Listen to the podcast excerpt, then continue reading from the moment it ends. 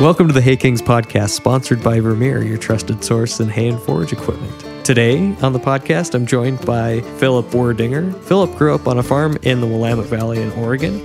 If you've played Oregon Trail, that's the final destination for everybody going west. Philip has grown up in and around the grass seed industry and the grass straw industry, so he's going to share some of his thoughts around the production area and around the equipment. Some very unique equipment. Welcome, Philip. Howdy, John. Thanks for having me. Would you tell me about your family operation growing up? My dad and uncle farmed together for, I guess, as they describe it, as an overgrown FFA project. You know, they started farming their dad, grandpa's pasture when they were in high school. Grew into about at our big at their biggest, fifteen hundred acres, and we grew everything from sweet corn and green beans to blackberries and strawberries and all sorts of various vegetable seeds, grass seeds, and garlic. You know, did a little bit of hay, Uncle always Uncle always raised a little bit of beef cows, so we always had to have a few few bales of hay for them. I want to get to the grass seed industry that you work in. That's kind of interesting okay. for our audience here. Can you take me through some of the specialty seed crops that you guys have worked in? I, I should introduce that you're from the Willamette Valley, not just south of Portland. There's kind of a maybe 100, 100 mile long valley there. Yeah, I guess you would describe the Willamette Valley as basically the southern end of Portland metro area all the way to Eugene, kind of what we refer to as the Willamette Valley. So it's it's pretty wide. It's not Central California Valley, obviously, but we you know, historically a lot of cannery crops, processed crops, and as you mentioned, grass seed is king here in Western Oregon. It's considered a specialty crop, but we call it a commodity here. so, what kind of grass seeds do you grow? Well, we grow it all. I guess depends on what part of the valley you're in and preference for amount of work you want to do. You know, I do a lot of custom. Nowadays, I, I manage some custom fertilizer spreaders, so I see a little bit of everything. Annual ryegrass or common ryegrass, referred to sometimes Italian ryegrass. Mm-hmm.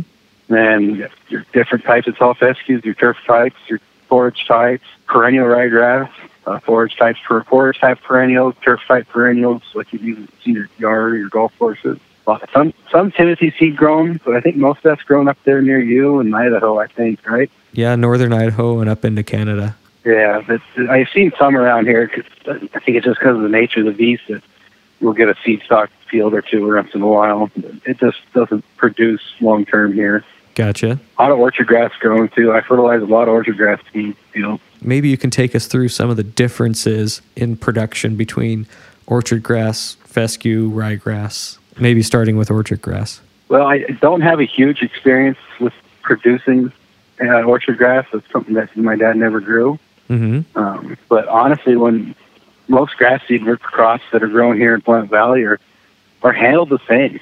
The only real difference is, is uh, fertilizing timing, your chemical program, and, and, your, and when they're harvested. You know, some start harvested in late June, early July, and then you got some some crops that don't get combined until middle of August, just like bent grass. It's combined in August. It's not swath late July and combined in August, just because it's such a late maturing crop compared to your annual ryegrass or your tall fish. Sure, sure. I think, I believe your orchard grass is kind of in the middle of the road, more toward early July for combining. When we combine it, we have to windrow it like you're going to swath it for hay without conditioners in it and let it sit for about 10 days to dry out enough that you can go and thrash the seed off of it. Let's dive into the equipment here. Tell me about the modifications to the swathers because I know you guys change them up a little bit for the grass seed industry, and then maybe into the combine side of things, and then we can progress on to seed cleaning too. Tell me about these swathers. Well, it depends on what swathers you're referring to because uh, the one I grew up driving was a Hesston 6665 with a 6665 Hesston grass seed special. what's uh, what's different about that grass seed special header? So it came from Hesston with what we all refer to as stub nose guards and then it does not have did not have the conditioning roll attachments on it with the equivalent hay headwood. Uh, the belts that feed to the center, correct? And then just dump it out on the ground well, without conditioning it. Yeah, but the the early swathers we all had auger headers. The, the draper headers didn't really take off till about 15, about 20 years ago. Oh, okay. That's really when they, they took over the market. They were really finally able to prove, produce or show the yield you gain from using the, a draper style header over an auger style header. And for those guys that aren't grain growers, a draper header instead of an auger pushing the crop to the center like a combine header, got two two opposing belts that push the crop to the center. Right. A uh, gentler handling yeah. is the thought process yeah. there over the auger that might exactly. act as a little bit of a threshing machine, if you will. Yeah, and then the theory is is you could, because most guys, as I in the northern half of the Willamette Valley swath at night when there's a heavy dew on to limit, uh, limit seed shatter.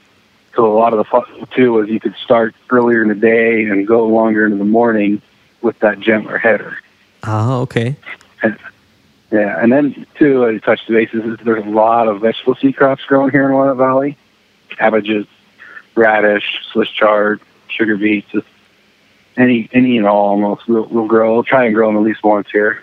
Mm-hmm. And so then they, they, they feel like those draper headers are even more gentle on the seed crop well, the high value seed crop. On those broadleaf seed crops that are more prone to shatter even even than grass. Yeah. Yeah, you gotta you gotta take them to a drier or drier matter stick before you can cut them in order to get good seed germination and stuff. Oh, that's interesting. Um, it's the same thing with grass seed, right? You got to cut it slightly green, and then you got to let it dry in the windrow so you can combine it, right? Otherwise, if you try and direct cut it, and these guys in Missouri will that direct cut tall fescue will probably argue otherwise. But you let it dry in the windrow, and you have a better, you can thrash more seed out of it. And then if you would cutting it directly, you run the risk of it falling on the ground before it gets to the combine. Got it. If you cut it too green in the windrow, then your seed might you run. Then you also might run the risk of your seed not maturing enough, and then your germ rates go down. That makes sense. An immature plant has an immature seed. So I was down in Tangent, Oregon, and I saw these disc headers without conditioners, and then there were some other funky changes to them. Can you talk me through those? A little bit. I'm not too familiar with, with most rotary swathers. Like I said earlier, we, we quit farming when before those were really huge. They were uh-huh. on the market, but not a lot of guys had them. Um, I believe on like the New Holland slash case headers, uh, they take the crusher rolls out, obviously. Yep. And then they they add some curtain material in there to kind of help as a, a baffle or cushion so that you don't double cut your grass too much mm-hmm. when you're swathing. That's what that extra curtain is. Yeah, and then you'll notice too on a lot of them up front they'll put a big piece of UHMW or piece of big belting as like a knockdown bar kind of thing. Yeah, that keeps the grass seed heads from whipping back and, and, and shattering the top of the header.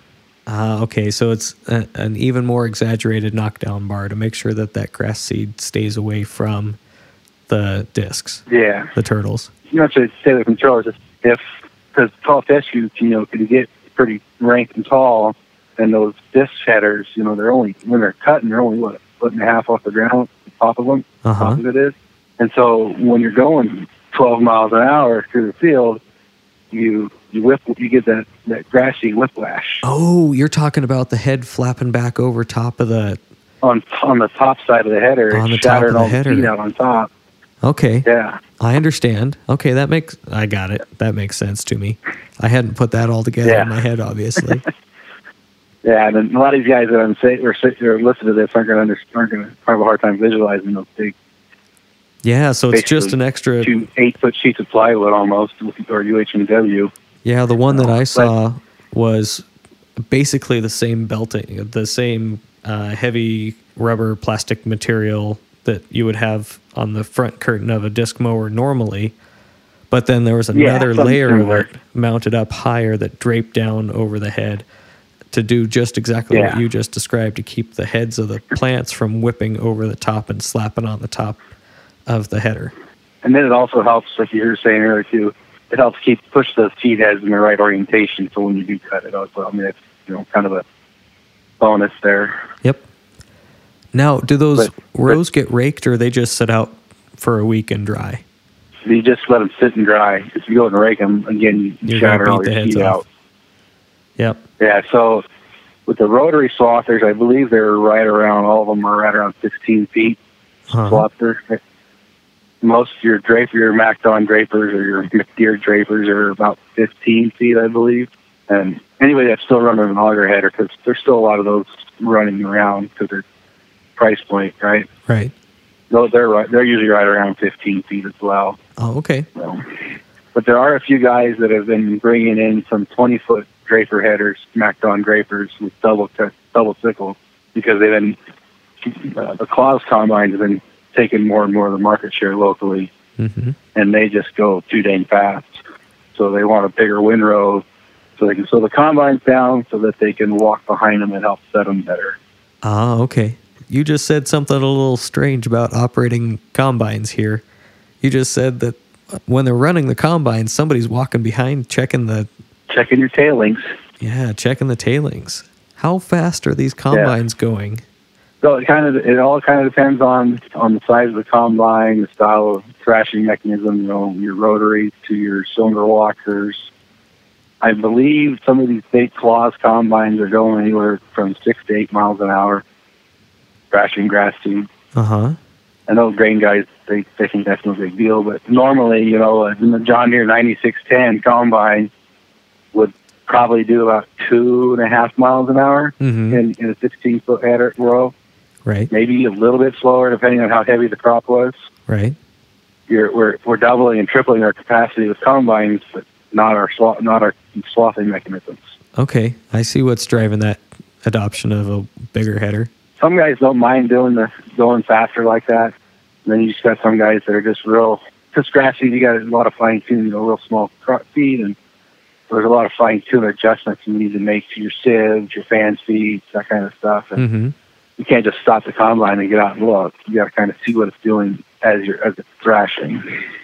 Sure. But some guys just say it: get on the get on the gator and go. Follow the line of the gator. Reach out with your shovel.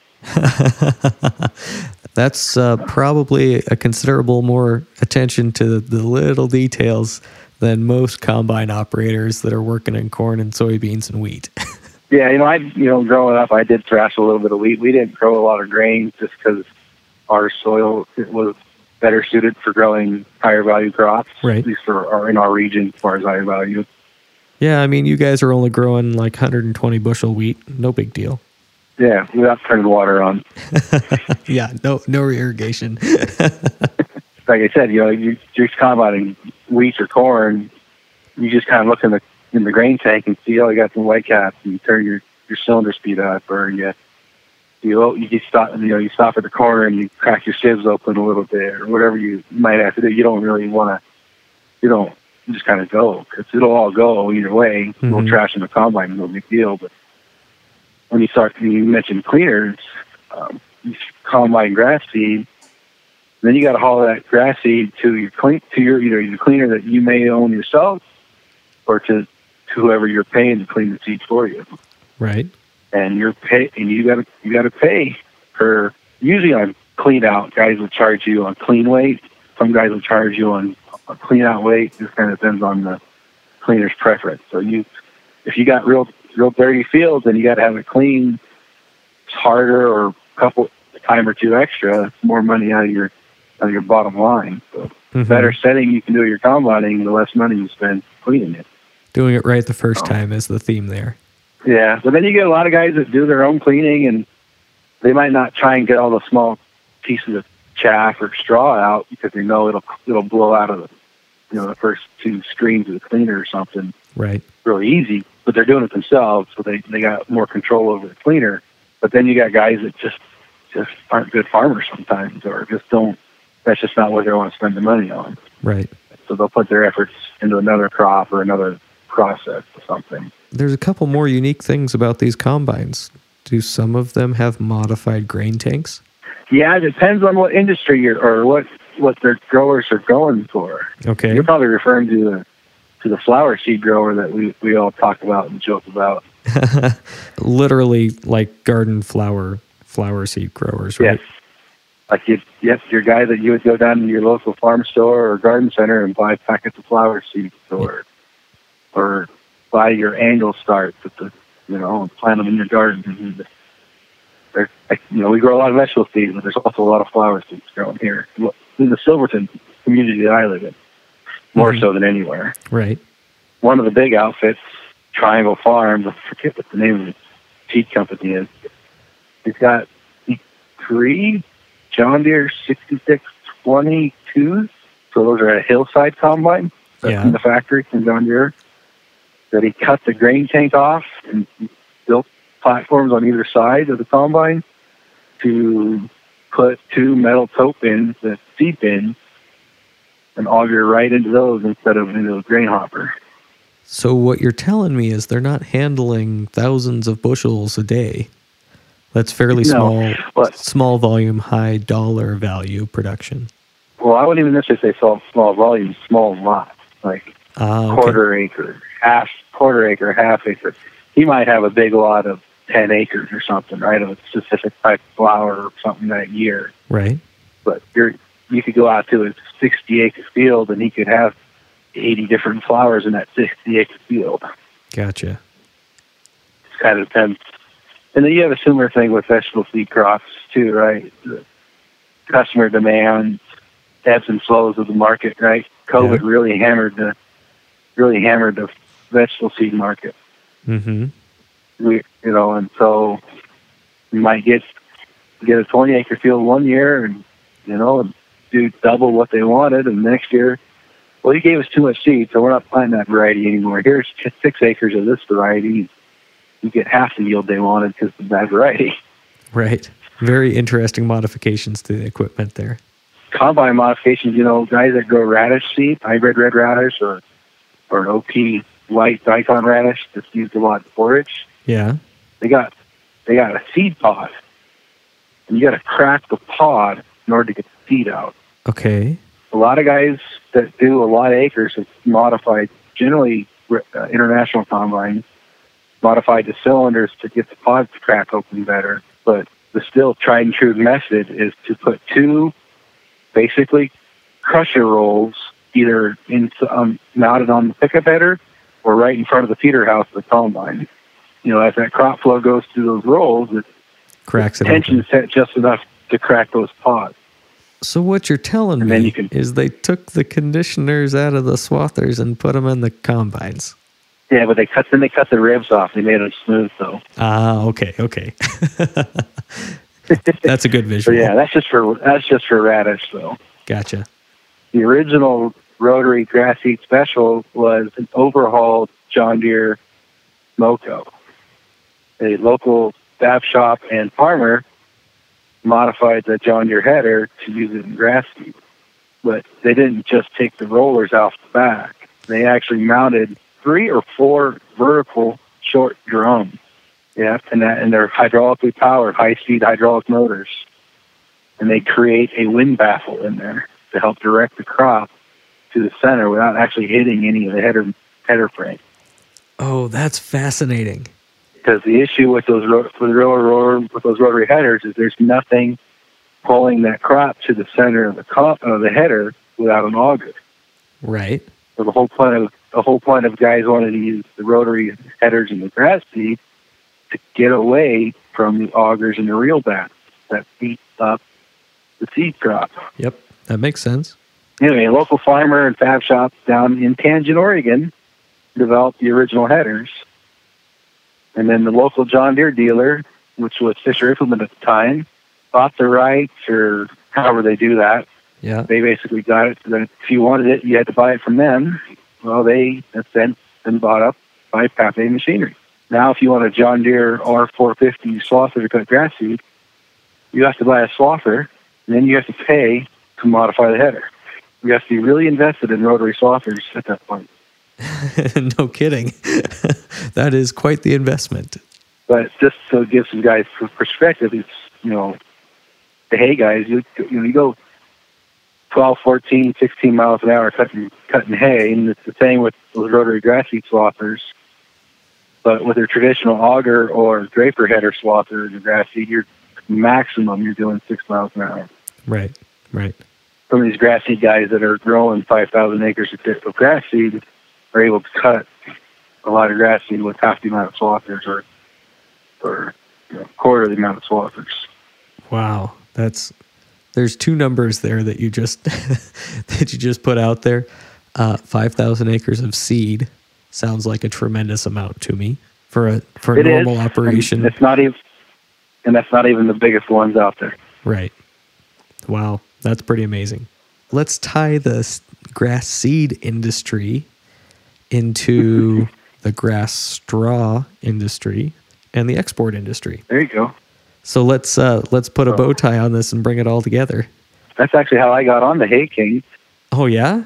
Oh well, take. I want to hear Yeah, this the- story. Take me through it. Well, this job that I'm currently at, I'm technically the manager of two fertilizer spreaders. We do custom spreading. When I got hired on, we only owned one. And it was previously operated by one of the owners of the company. And for them to justify hiring a full time help, they decided that there was enough grass seed straw growing between the owners of the company to justify owning their own big baler and tractor, or I should say baling crew, to bale their own their grass straw and re- and make a little money on it to keep keep me, the full time help, busy in our what we would consider our slow season, summertime. Uh-huh. Done through the grass seed harvest that year and get through the fall spreading season and I'm sitting at home and in the hotel room and stumbled upon Hay King's page on Facebook. Well, Well, shoot. I don't make hay, but I make straw bales. Right. Yeah, I'd say I joined. I'd say what you're doing there is a unique mashup of everything from start to finish in the hay industry. Whether you're putting the fertilizer on the fields for the seed crops that everybody else plants and makes hay out of, or on the backside you're baling grass straw, which is uh, a unique Yeah. concept, I think, to many. Yeah, I don't actually. I kind of miss it, but we don't do any straw baling anymore. Mm-hmm. The uh, the margin just wasn't there enough to justify the payments on the equipment. Right.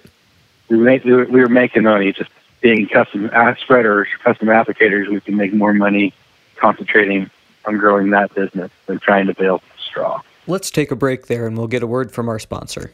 I'm Danny Wan, and, and I switched to the Vermeer 604R because I believe this baler is built to last. I bale about 4,000 bales a year, and I think as much money you give for a baler, if they need to bale 4,000 bales a year, even if it's for 10 years, they, they need to get it done. The day I ran it, we absolutely had no issues at all. It fired up, and I bailed like some guy. it just bailed all day long. Hear the full story at makinghay.com slash haykings. So once you bale grass straw, what's the market for that? Export. Almost all of it goes export. Just like you guys, your Timothy and your your alfalfa's out of California and stuff. It it all goes Right. to to the Pacific, mostly the Pacific Rim. Some you know can go elsewhere, but it's it's just used as a filler. You know, in, in feed rations. Yeah. Just uh, China or Japan and Korea are probably some of the bigger ones. I do. I think a lot of some goes to China too. You know, I don't know the numbers on that. You you might have a better idea. so Japan, South Korea, uh, Taiwan, China, those are all big markets for grass. Uh, Yeah. for And grass so everybody straw. knows, this is what John does for a living. yeah. Tracks the market. Oh, yep. Uh, in the hierarchy of things, it truly is just a filler product where maybe Yeah, no, maybe you can kind of argue there's some nutritional value to Timothy. There's not a lot of arguing about nutritional value in, in grass straw. and a lot of that has to do with, with the types and varieties, right? Your your tall fescues, your your forage type tall fescues. Um, there's a lot of a lot of growth green growth that doesn't get you know over mature even though it's on the seed. Uh huh. Still, there's quite a bit more feed value in your in your fescue straw than your perennial ryegrass straw or even your annual ryegrass straw because once it gets matured at seed, then it just it spends all its energy in producing seed and it takes it all out of that plant growth, you know, and then as soon as you cut it, you know, that plant storm or goes goes to a dormant stage. Mm-hmm. Whereas your fescue, your turf type, your sorry, your forage type fescues tend to keep having a certain amount of growth. That's what they're bred for. Ah, sure. You know, and then your orchard grass straw, and I think even some of your Timothy straw, Yeah. it's going to have a little more feed value just because they said it's again there those are forage type crops, and so just from the nature of their breeding programs over the years, they just they're, they got better nutritional value. Mm-hmm. Um, your perennial your perennial ryegrass straw, at least traditionally here in the valley, Willamette Valley, mostly turf type, you know, for your lawn and golf courses. Mm-hmm. The stuff coming out of like New Zealand, now that's all mostly for your forage crops because they graze so much Mm-hmm. down there. You know, their sheep and their cattle, they're just grazing year round. So their breeding programs are geared more towards that, where ours are geared towards your, your retail market for your for seed. Lawns, lawns, and uh, golf Lawn. courses. Um, I do a lot of spreading in Central Oregon, the Madras, Culver, Prineville, Mm-hmm. close to Bend, and they grow a lot of bluegrass seed. Mm-hmm. One of their bigger crops just over there. It's basically a similar market as here. The only difference is that the grass straw doesn't get doesn't get exported. It's got better feed value. It's got better feed values, but it's uh, it doesn't press well. It doesn't make a uh, it doesn't sh- can't get a lot of weight on the container, Mm-hmm. and there's there, the volume's not there, right? They're, they grow. We say they grow a lot there, but they're still just not huge volumes like there is of these other varieties growing here on the west side. So it's hard to create a market for something that's already limited. Right. I get bluegrass that comes in as a kind of a weed in my Timothy stands. I like to thank the Canadian geese for that. Is it bluegrass or is it an annual bluegrass? You know, there's a few different types of annual bluegrass. We have bluegrass seed production just south of us, and I think Oh, we get some of that that comes up this way. And and literally, I think it's the wildlife that bring it up.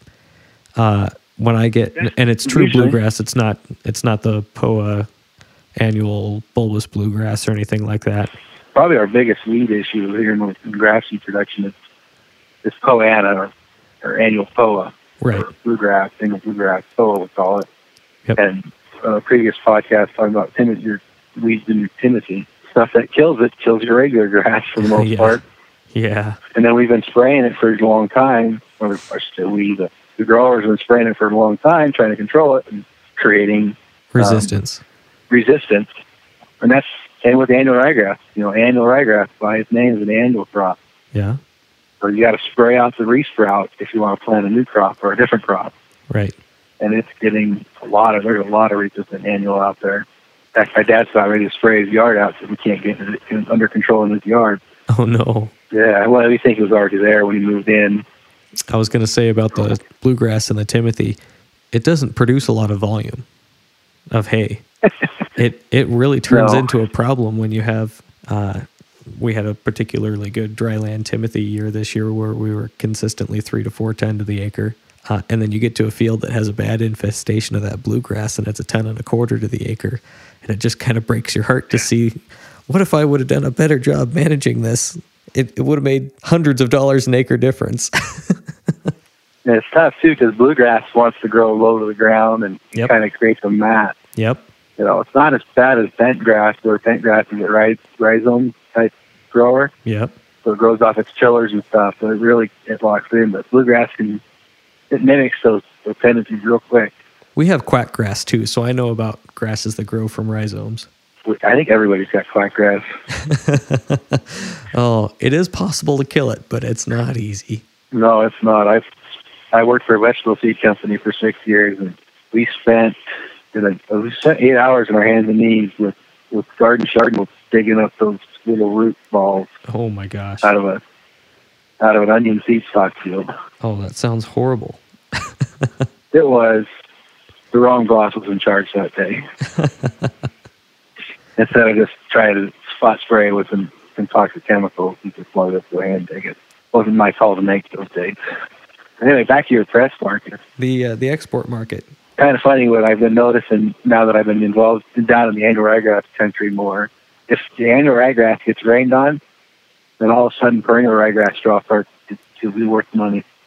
Oh, Because there's just such a volume of annual ryegrass that, yeah. that they can, and it's early, it comes off in late June, early July. So it's the first to the market, and it's got a lot of volume, so they can move it real fast and real quick. Right. we do tend once in a while get a Fourth of July rain that really, if it, if that annual ryegrass straw gets rained on, it turns yellow, Right. ugly yellow, kind of like wheat straw does. Right. And so they don't. Nobody wants it. Where your tall fescue, your perennial ryegrass straw, if it gets rained on, as long as it's not huge amounts, doesn't necessarily turn ugly colors right away. Mhm. So you can get away with with it a little better. the terms that I keep hearing around the quality of grass seed straw is words like shiny and bright. Maybe something that you might think about. Uh, maybe folks that have done oat straw or wheat straw, you might understand the distinction between something that's kind of a clean and a bright and a shiny, right? Yeah, yeah. Because like your wheat straw, you know, fresh, nice, fresh out of the combine wheat straw, it's got a real white color to it, right? Mm-hmm. But the moment wheat straw gets wet, it turns real bright, bright yellow. And Right. if you use it as bedding, you'll, you realize that. You'll see that. And that's just saying, and it's just like this. It changes colors, and so the, the customer or end user, or wherever they might be in Japan, sees a bunch of bright yellow straw. They're like, well, it's already been wet. Right, Like, is there a bunch of mold in there now? right. What's wrong with it? Yeah, absolutely. Those little changes affect a lot of perception and have have Yeah. just those implications that you're talking about. If it isn't, if it doesn't look just right, maybe it got rained on, and maybe there's water issues. If you know, I took a, a forage crops class in, in high school, or uh, college. I mean, community college. Yeah, we were still farming and growing growing a lot of organic silage at the time. yeah, And it was always said, drove into my head for years, even as a kid, was if your hay or your silage makes seed, then you're late. right. But you you go to the farm farm store and you go to buy a veil out orchard grass or Timothy, depending on what part of the country you're in. If they can't see a seed head in it, they don't think it's it's any good.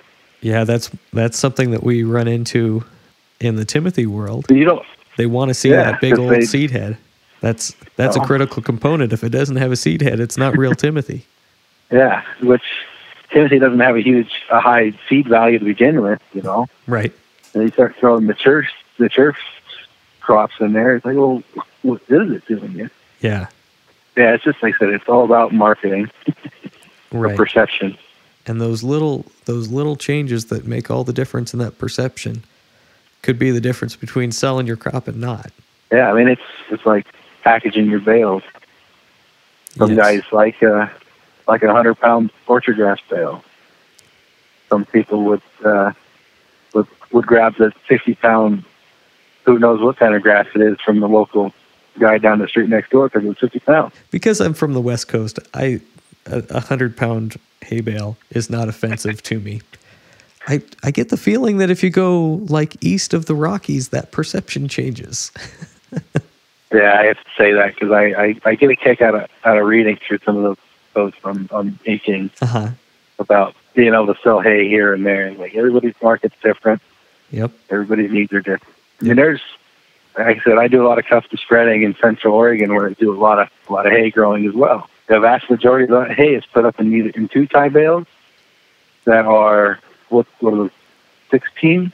Yeah, sixteen by What are the big eighteens. two- Yep. Yeah, and they're forty six inches or forty eight inches long. Yep. So you're you're averaging ninety to hundred pound bales and single kind of grass or alfalfa you're growing, Yep. or or big bales. And there's some three tie bales there.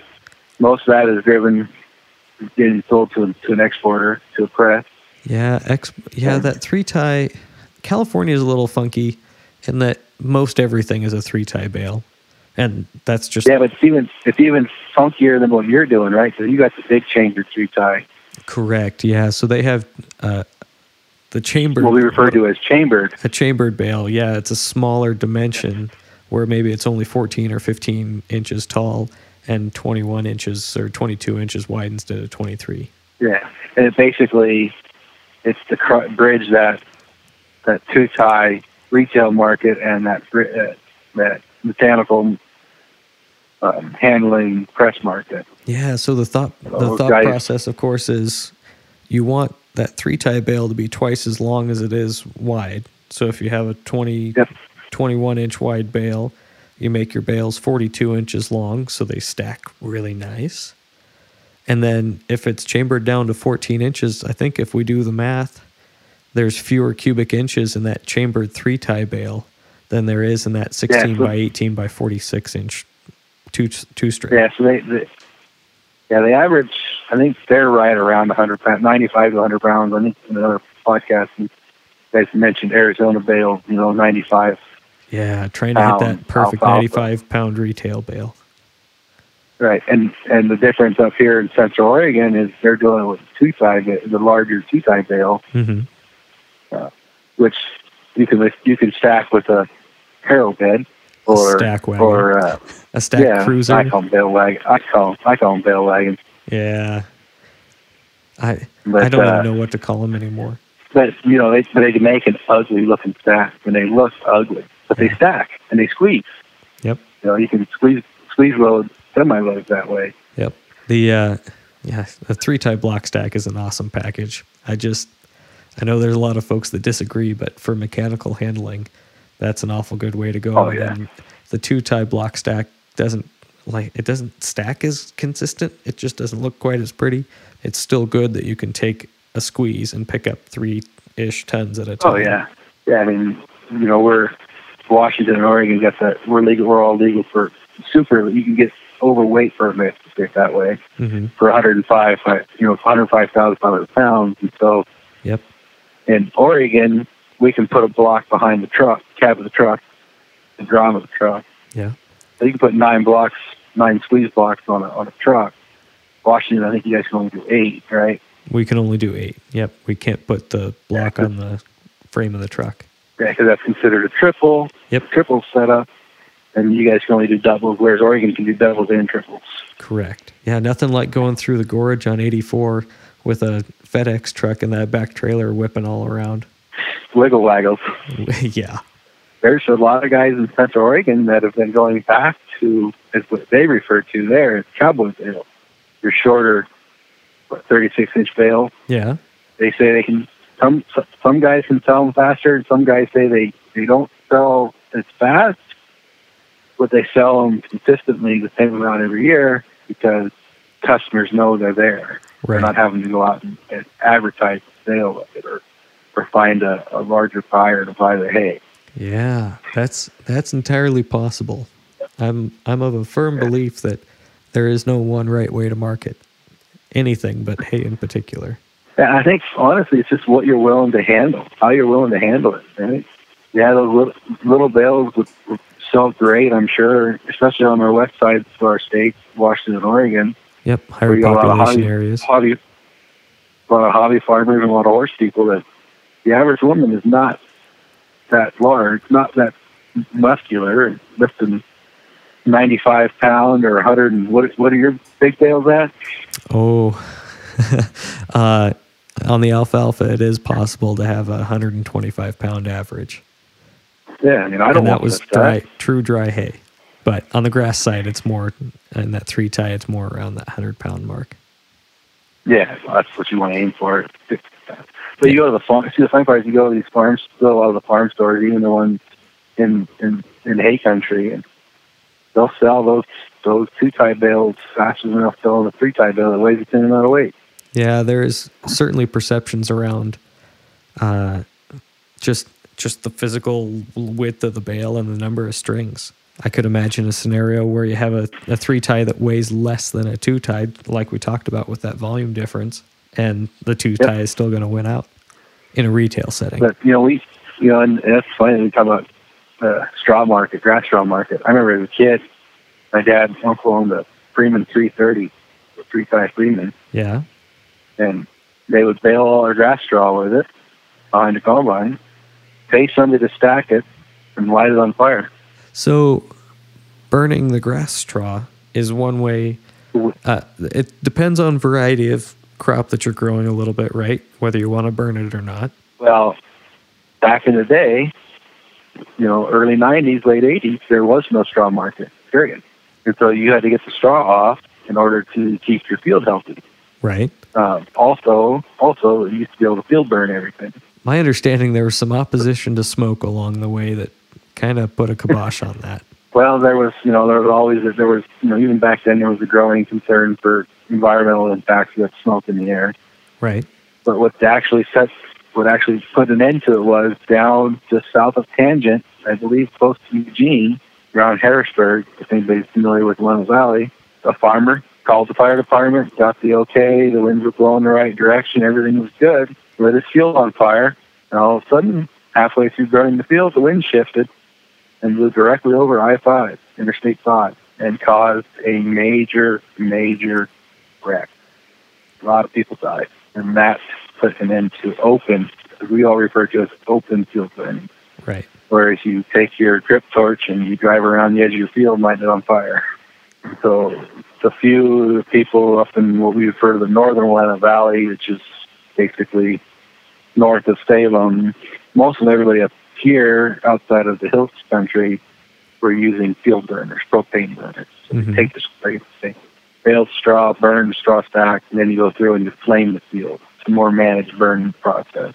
They basically lumped all that in because it's it wasn't crucial to the production of the crop, you know, and so when you would call your local fire department to get the okay to go burn for you know, two, three hour window you had to burn, a lot of times they're well, you're not a, I'm not it's not an essential process, so no burning today.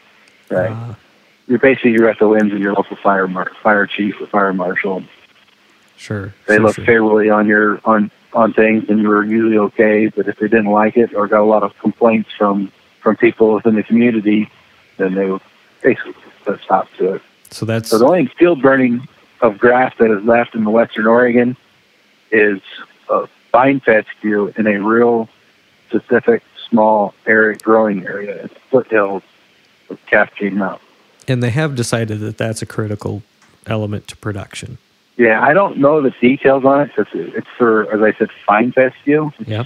And I never have been involved in growing it. Most I've been involved with it fertilizing it. hmm So I don't, but I do believe that by burning it pr- promotes growth and, and healthy, healthy plant because you get a longer, longer stand out of it and better yield. Not to mention, not to mention burning it helps control weeds and bugs and other, other pests without as many chemicals.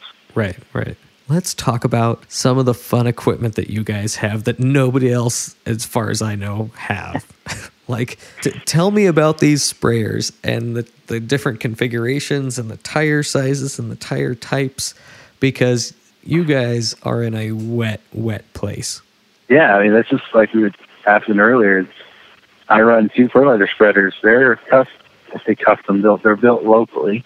Mm-hmm. One was built by a full-time grassy farmer out of Corvallis, Oregon. He uh, kind of developed and built his own buggy. I don't know how many years ago. And his brother saw it and used it a few times. Decided he wanted one just like it. Had him built, so he built one of those.